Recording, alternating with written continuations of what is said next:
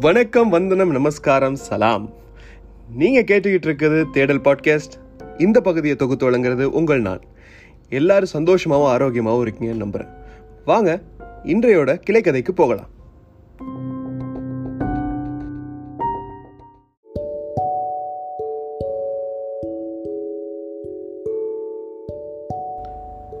இன்னைக்கு நம்ம பார்க்க போற தலைப்பு கவனி.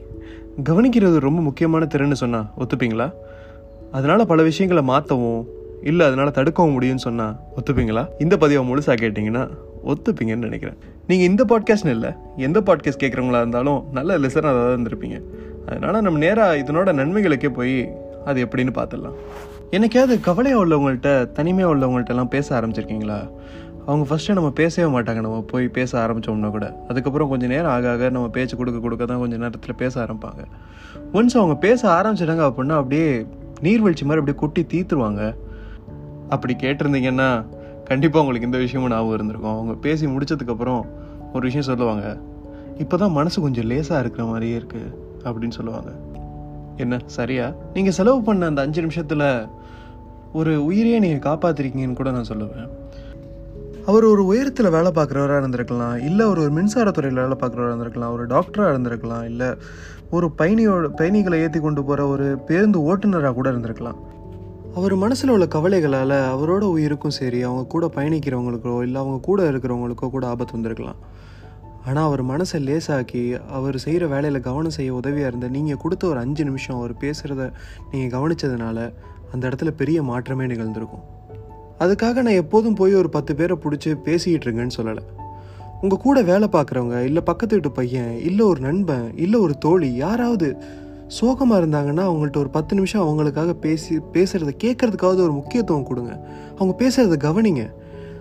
அவங்க பேசுகிற எல்லாத்துக்குமே நீங்கள் பதில் பேசணும்னு இல்லை. நீங்கள் ஒரு அட்வைஸ் கொடுக்கணும்னு இல்லை. அவங்க பேசுகிறது ஜஸ்ட் ஒரு அஞ்சு நிமிஷம் உட்காந்து கேளுங்க. அதுவே அவங்களுக்கு ரொம்ப பெரிய நிம்மதியை கொடுக்கும். ஒரு சுருக்கமான உண்மை நிகழ்வை இந்த இடத்துல நான் சொல்ல கடமைப்பட்டிருக்கேன். அதுதான் என்னை வந்து இந்த பாட்காஸ்டோட தலைப்பை தேர்ந்தெடுக்கிறதுக்காக ஒரு உதவியாக இருந்தது. ஒரு அமெரிக்காவில் ஒரு கோல்டன் கேட் பாலத்தை பற்றி நீங்கள் கேள்விப்பட்டிருப்பீங்க. அந்த பாலத்துக்கு இடையில் ஒரு பையன் வந்து வழி கேட்டு நேராக அந்த பாலத்துக்கு போகிறான் வண்டி ஒரு உரமாக நிப்பாட்டுறான். நிப்பாட்டிட்டு பிரிட்ஜிலேருந்து மேலே பார்க்குறான் எல்லா பிரச்சனை இன்னையோட முடிய போகுது.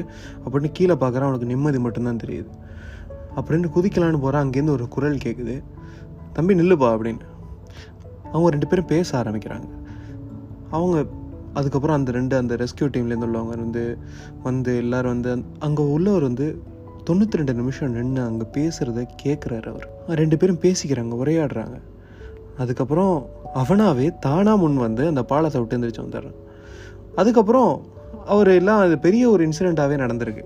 இதுக்கப்புறம் வந்து அந்த ரெஸ்கியூ பண்ணவரை வந்து கூப்பிட்டு இன்டர்வியூ பண்ணுறாங்க நீங்கள் என்ன பண்ணீங்க? எப்படி அந்த பையனை வெளில கூப்பிட்டு வந்தீங்க? நீங்கள் வந்து ஒரு சைக்காட்டிஸ்டா இதுவா அதுவான்னு கேட்குறாங்க இல்லை நான் சைக்காட்டிஸ்ட்லாம் கிடையாது. நான் அவன் பேசுகிறது ஒரு கேட்டேன். அவன் பேசுகிறத கேட்குறதுக்கு இங்கே ஆள் இல்லை. அதுதான் இங்கே பிரச்சனையே. நீங்கள் எத்தனை கவனிக்க மாட்டீங்க யாருமே? உங்கள் சுற்றி உள்ளவங்கள யாரையுமே நீங்கள் கவனிக்கிறது இல்லை அதுதான் இங்கே பிரச்சனையே அப்படின்னு சொல்கிறாரு அவர். வருஷத்துக்கு எட்டு லட்சம் பேர் சாகுறாங்க சூசைட் பண்ணி. அப்படி பார்த்தா ஒவ்வொரு நாற்பது நொடிக்கும் ஒருத்தவங்க சாகுறாங்க. இது எல்லாத்தையும் நம்மளால் காப்பாற்றிட முடியும்னு சொல்லலை. நம்மளால் முடிஞ்சது இந்த சமூகத்துக்கு ஏதாவது நம்ம செய்கிறப்போ செஞ்சே ஆகணும். நீங்கள் மனசில் கவலை இருந்துச்சுனாலும் நீங்கள் உங்கள் நண்பர்கள்ட்ட போய் பேசுங்க. அது மாதிரி அவங்களுக்குள் இருந்த மாதிரி தெரிஞ்சதுனாலே நீங்கள் போய் அவங்க பேசுகிறத உட்காந்து கேளுங்க. அதனால் நீங்கள் பெருசாக எதுவும் சாதிச்சிட போகிறதோ இல்லை அந்த அஞ்சு நிமிஷம் பத்து நிமிஷம் உங்களோட வீணாக போக போகிறதோ கிடையாது. அதுலேருந்து நீங்கள் ஏதாவது கற்றுக்கலாம் இதில் பாதி பேர் வந்து இன்னொருத்தவங்க கவனிக்க மாட்டுறாங்க இன்னொருத்தவங்க நம்ம சொல்கிறத கேட்குறது கூட ஆள் இல்லை. பகிர்ற தன்மை இல்லாமல் தான் இப்படி இருந்துடுறாங்க முக்கியமான காரணம் யாருமே ஏதாவது அவங்க மனசில் உள்ள கவலை யாருமே கேட்கறதுக்கு ஆள் இல்லாமல் இருந்திருப்பாங்க. இந்த சமூகத்துக்காக நம்ம வாழணும்னு அவசியம் இல்லை. ஆனால் நம்மளும் இந்த சமூகத்தில் ஒரு பங்காகவும் நம்மளோட பங்களிப்பு இந்த சமூகத்தில் இருக்கணும்னு நான் நினைக்கிறேன். நம்மளை சுற்றி உள்ளவங்க எல்லாரையுமே நம்ம சந்தோஷமாகவே வச்சுருக்கோம் அப்படின்னாலே அதுவே பெரிய வாழ்நாள் சாதனை நான் நினைக்கிறேன். இதோட இந்த உரையை முடிச்சுக்கிறேன்.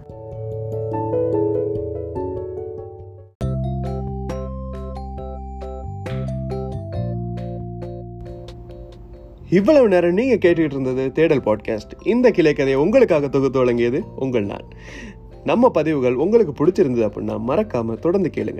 அது மட்டும் இல்லாமல் உங்கள் நண்பர்களுக்கும் உறவினர்களுக்கும் சுற்றி உள்ளவங்க எல்லாருக்குமே இதை பகிருங்க. தொடர்ந்து பேசுவோம் நிறைய கருத்துக்களை பகிர்வோம். நம்ம இன்ஸ்டாகிராம் ஐடி தேடல் பாட்காஸ்ட் அதில் உங்களோட கருத்துக்களையும் கேள்விகளையும் பதிவு பண்ணுங்கள் இத்துடன் உங்களிடம் விடைபெறுவது உங்கள் நான். நன்றி.